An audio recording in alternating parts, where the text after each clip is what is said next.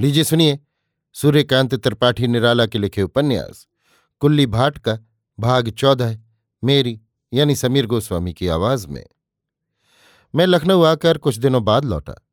कुल्ली ने अपने काम के संबंध में क्या किया, क्या कर रहे हैं, जानने की इच्छा थी, आग्रह था। जाने पर ससुराल में ही कुल्ली की तारीफ़ सुनी। श्रीमती जी की जगह सलहज साहिबा थी। अब तक दो तीन बच्चे की माँ हो चुकी थी। इसलिए इच्छा होने पर बातचीत छेड़ देता था। घूंघट के भीतर से श्रृंगार साहित्य के उत्तर बड़े भले मालूम पड़ते थे। एक दिन कहा भी कि महात्मा जी पर्दे के खिलाफ प्रचार कर रहे हैं। तुम उनकी भक्त भी हो, फिर मेरे सामने क्यों घूंघट काढ़ती हो? उन्होंने कहा, यह मेरी इच्छा नहीं, लेकिन यहाँ के आदमी ऐसे हैं कि कुछ का कुछ सोच लेते हैं। मैंने कहा तो अपनी आँखें ढककर दूसरों की आँखों पर पर्दा डालना चाहती हो? रहस्यवाद अच्छा है। ऐसी मेरी छोटी सलहद साहबा और सासू जी मेरे जाते ही उच्छ्वसित होकर भिन्न भिन्न वाक्यों से एक ही बात कर गईं। कुल्ली बड़ा अच्छा आदमी है। खूब काम कर रहा है। यहाँ एक दूसरे को देखकर चलते थे। अब सब एक दूसरे की भलाई की ओर बढ़ने लगे हैं। कितने स्वयं सेवक इस बस्ती में हो गए हैं। कांग्रेस कायम हो गई है। सब अकेले कुल्ली का किया हुआ है।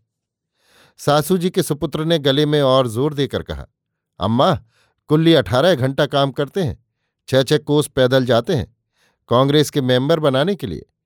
बस्ती में और बाहर सब जगह इतनी इज़्ज़त है कि लोग देख कर खड़े हो जाते हैं। सासू जी ने कहा, भैया, आदमी नहीं, देवता है कुल्ली। सलज साहबा ने कहा, मैं तो उन्हें अवतार मानती हूँ।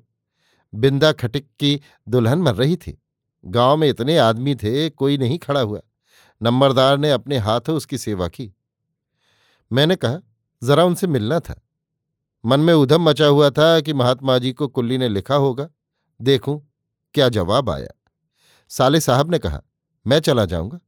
कहकर बड़ी तेज़ी से अपना डंडा उठाया। एक दफ़ा अपनी बीवी को, फिर मुझे, फिर विश्वास की दृष्टि से अपनी अम्मा को देखकर चले। मैंने बाहर के बैठके का रास्ता लिया। इस समय कुछ प्रसिद्ध हो जाने के कारण बस्ती के स्कूल कॉलेज के पढ़ने वाले लड़के भी आते थे। उन्हें भी समय देना पड़ता था। प्राय सबका पहला प्रश्न, छायावाद क्या है? रहा। मैं उत्तर देता देता अभ्यस्त हो गया था। समझाने में देर न होती थी। यद्यपि लड़कों की समझ में कुछ न आता था। बाद को आश्वासन देता था कि बाद को समझिएगा। इन्हीं दिनों श्रीमान बाबू इकबाल वर्मा साहब से हर से वहाँ मुलाकात हुई। अपनी सज्जनता और शुद्ध साहित्यिकता के कारण वो स्वयं पहले मुझसे मिलने आए थे। ये मालूम कर कि मैं वहाँ हूँ। मुझे ये जानकर बड़ी खुशी हुई कि सेहर साहब की और मेरी एक ही बस्ती में ससुराल है।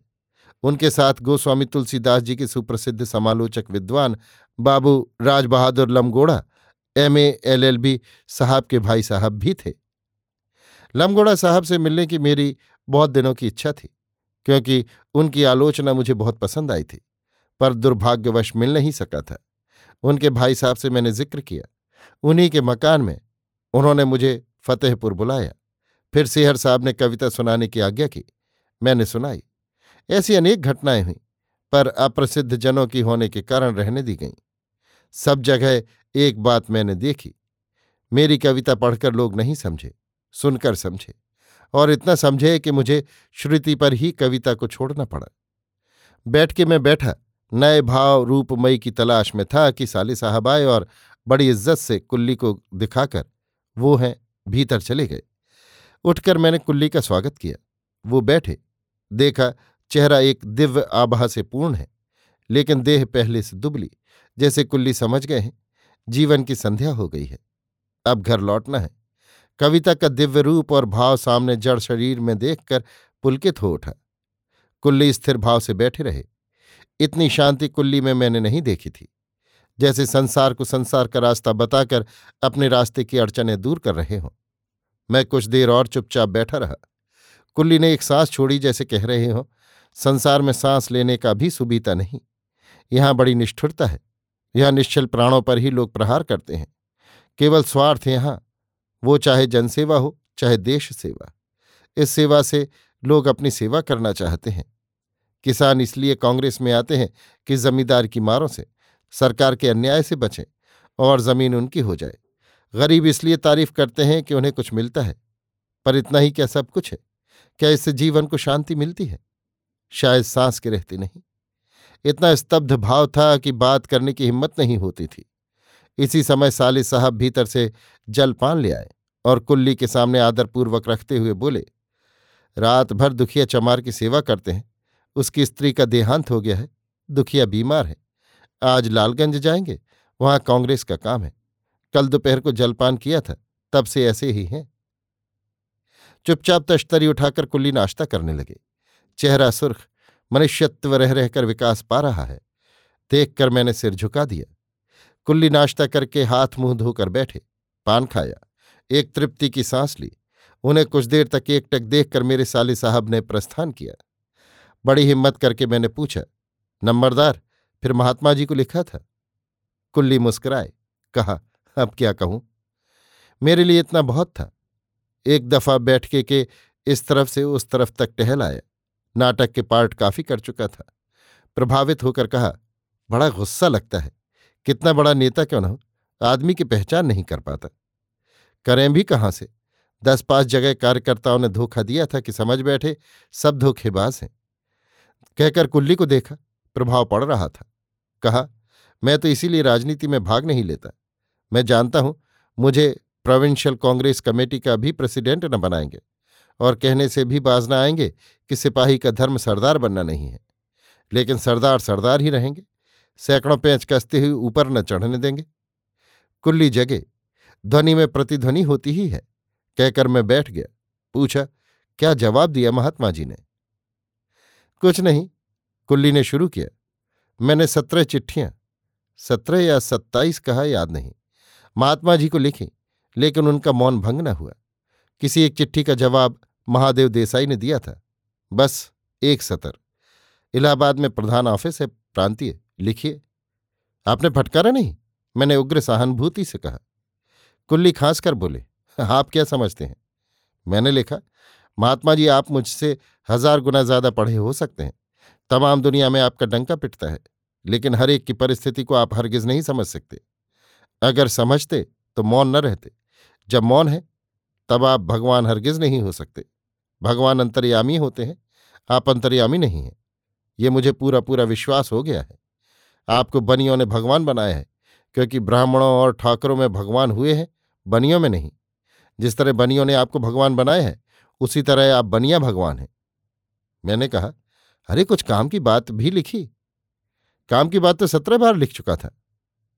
तो ये अठारहवा पत्र है अट्ठाईसवां? मुझे याद नहीं।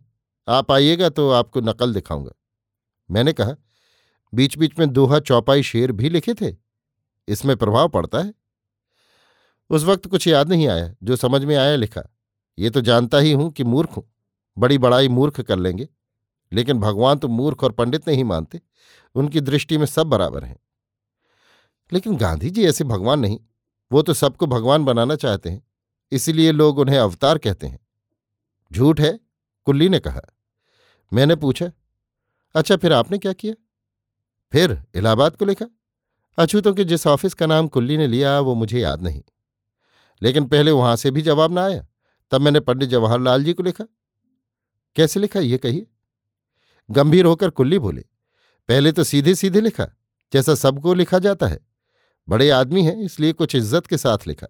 लेकिन उसका उत्तर जब ना आया, तब डांट कर लिखा, अरे, अपने राम को क्या? रानी रिसाएँगे, अपना रनवास लेंगे?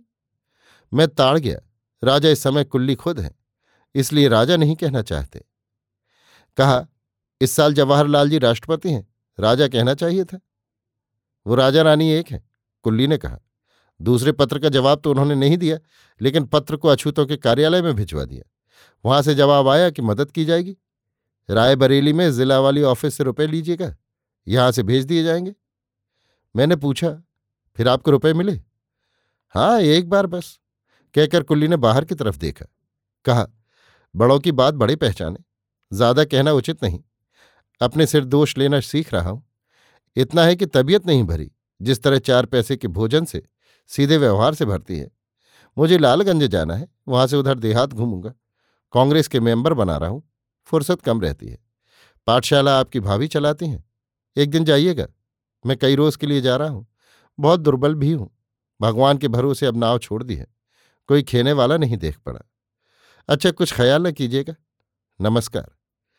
कुल्ली चले गए। अब ये वो कुल्ली नहीं है। प्रायः पचपन छप्पन की उम्र, लेकिन कितनी तेज़ी। कोई उपाय नहीं मिला। किसी ने हाथ नहीं पकड़ा। कुछ भी सहारा नहीं रहा। तब दूसरी दुनिया की तरफ़ मुँह फेरा है। कितना सुंदर है। इस समय सब कुछ कुल्ली का।